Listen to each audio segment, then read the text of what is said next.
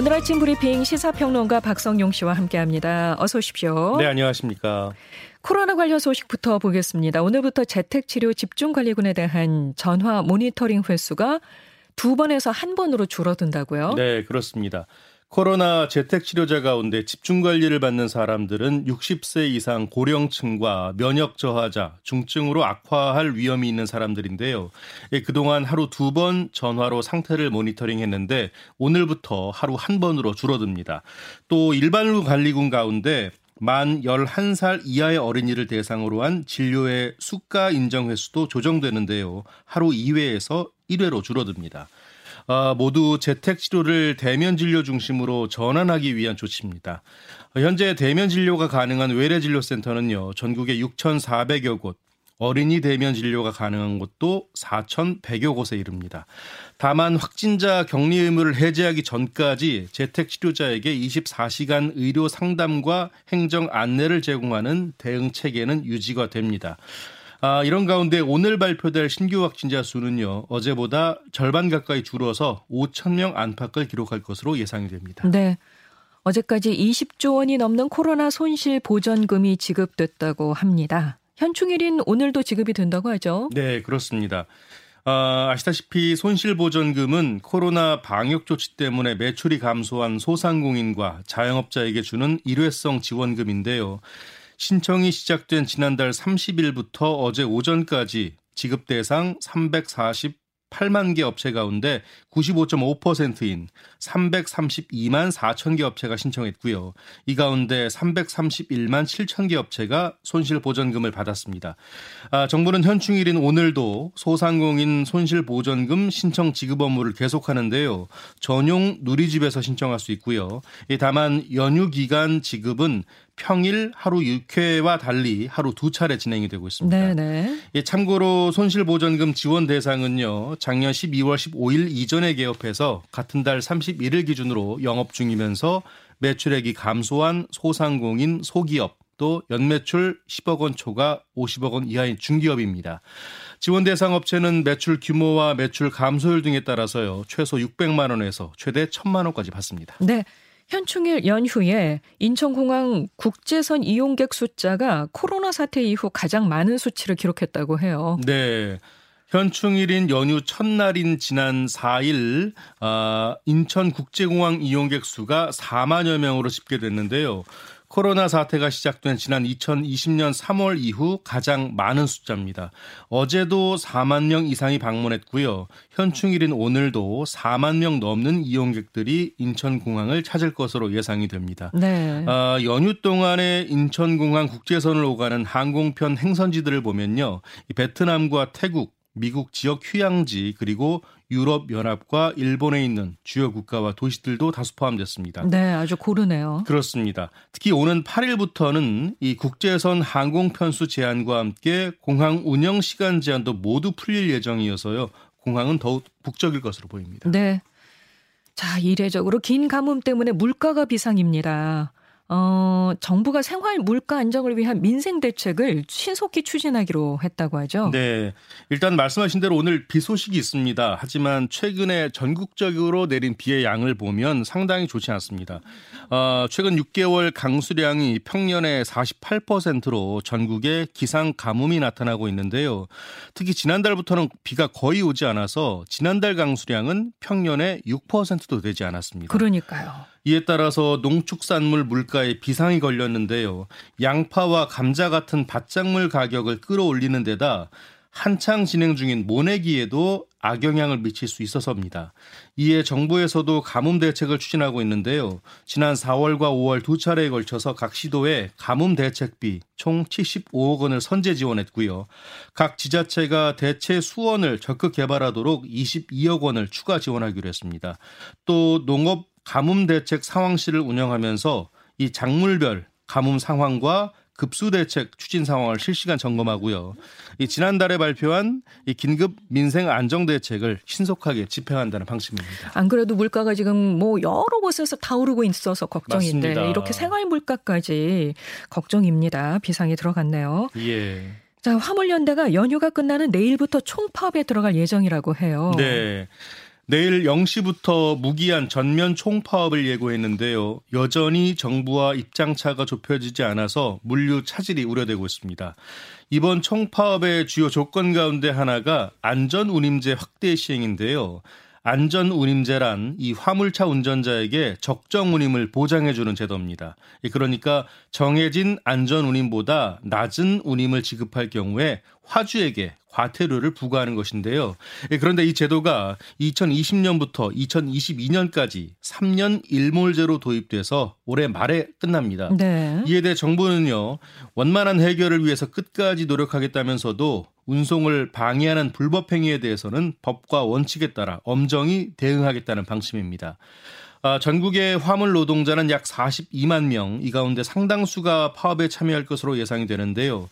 윤석열 정부가 이번 총파업을 어떻게 대처하느냐에 따라서 향후 노정 관계를 가늠해 볼 수 있을 것이라는 관측도 나오고 있습니다. 네. 공군 성폭력 피해자 고 이해람 중사 사망 사건과 관련해 진상 규명을 위한 특별 검사팀이 본격적인 수사에 착수했습니다. 네, 지난해 3월이었죠. 고 이해람 중사가 이 상사에게 당한 성추행 피해를 호소하다가 스스로 목숨을 끊은 일이 있었습니다. 하지만 군 검찰의 부실한 초등 수사 논란에 이 공군 지휘부의 사건 은폐 의혹도 불거졌습니다. 예, 그렇게 이 중사가 세상을 떠난 지 1년 만에 의혹의 실체를 밝힐 특검이 공식 출범한 것인데요. 이 특검은 우선 국방부와 국가인권위에서 넘겨받은 수사 자료 5만여 쪽을 들여다보고 있고요. 이 자료에 대한 검토가 끝나면 관련자들 소환에 나설 것으로 전해졌습니다. 네. 또 유족 측 법률 대리인도 만나서 USB 자료를 건네받기도 했고요. 유족도 직접 만날 계획입니다. 특검은 이중사에게 가해진 성폭력 피해부터 국방부와 공군본부 차원에서 은폐하려는 시도가 있었는지 등을 집중 수사할 예정입니다. 특검이 최대 활용할 수 있는 수사 기한은 100일인데요. 수많은 의혹 속에서 실체적인 진실을 밝혀낼 수 있을지 주목되고 있습니다. 자동차 재검사를 검사소 방문 없이 온라인으로 받을 수 있게 하는 방안이 도입된다고 해요. 네. 아, 이런 경험 있으실 겁니다. 자동차 검사에서 부적합 판정이 나와서 재검사를 받아야 하는 경우요. 네. 아, 근데 앞으로 이 사진으로 확인이 가능하면 검사소를 다시 방문하지 않고 온라인으로 재검사를 받을 수 있게 됩니다. 이게 검사인데 이게 온라인이 가능한가 싶은데. 예, 그 이유가 이렇습니다. 예. 어, 등록 번호판이나 봉인이 훼손된 경우, 등화 장치의 점등 상태가 불량한 경우, 그러니까 사진으로만 확인할 수 있는 경우에는 재검사가 온라인으로 아, 가능해진다는. 겁니다. 아, 그리고 중고차 매매업체가 아, 인터넷 광고를 할 때요. 해당 중고차의 매매 또는 매매 알선 여부를 의무적으로 게시하도록 하는 관련 규정도 강화됩니다. 이 소비자가 예상치 못한 매매 알선료 등의 추가 비용을 물어야 하는 일이 없도록 하기 위한 조치입니다. 이런 내용을 담은 자동차 관리법 개정안이 오는 8일부터 입법 예고되는데요. 10월 중에 공포될 예정입니다. 네. 그러니까 자동차 검사를 일단 받고 예. 이제 재검사에서 온라인 상으로 이게 확인이 가능한 경우에만 온라인이 가능하다 그렇습니다. 이런 얘기네요. 모든 경우에 해당되는 건 아니고요. 예, 어쨌든 뭐 자동차 관리법 개정안을 한번 또 살펴봐야 되겠네요. 예. 어, 서울교통공사가 재정난 극복을 위해서 서울 지하철 내 50개 역에 영명 병기 유상 판매를 시작한다고 하는데 이게 예. 제가 말하면서 이게 뭘까 싶어요. 예. 영명 병기라는 게 뭔가요? 예. 아, 지하철 역사의 기존 영명에 부영명을 추가로 기입하는 것인데요. 네네. 아, 아마 많은 분들께서 보셨을 거예요. 대표적으로 왜 압구정역 하면 괄호하고 현대백화점. 음. 을지로 사가고 괄호하고 비시카드. 네네. 서대문역은 괄호하고 강북 삼성병원역 음. 이렇게 표기가 되어 있죠. 그, 그 주변의 주요 지점을 예. 예 병기하는 거죠. 그렇습니다. 네. 그러니까 괄호하고 역 이름을 하나 더 넣는다고 보시면 되겠습니다. 네. 이번 영명 판매 대상은 총 50개 역인데요. 어, 해마다 전국 지하철역 수송 인원 1위를 기록하는 강남역이나 주요 환승역인 여의도역, 공덕역, 신도림역 등이 포함됐습니다. 아, 공사는 1차로 20개, 2, 3차로 각 15개 역으로 나눠서 단계적인 입찰을 진행할 예정입니다. 치열하겠는데요. 아, 그렇습니다. 아, 유상 영명병기는 이 기관이나 기업에게는 공신력 있는 홍보할 수 있는 기회를 주고요. 그렇죠. 역 이용객에게는 이 병기된 부역명을 통해서 추가적인 정보를 제공할 수 있다는 일석이조의 장점을 갖고 있습니다. 이 공사 측은 이번 영명 변기 판계로 판매로 매년 1조 원에 달하는 적자 문제를 극복하겠다는 계획입니다. 네.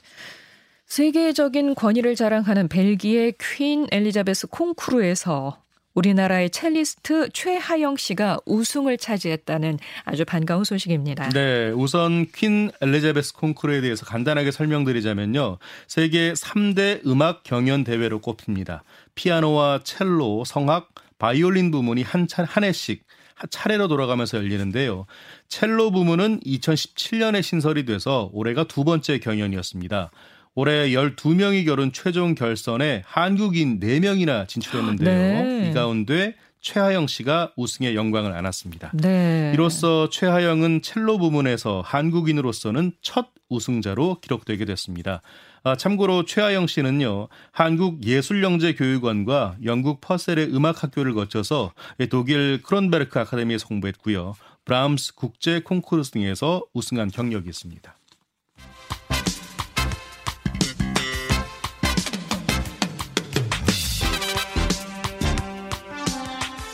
스포츠 뉴스 전해드립니다. Good morning 스포츠.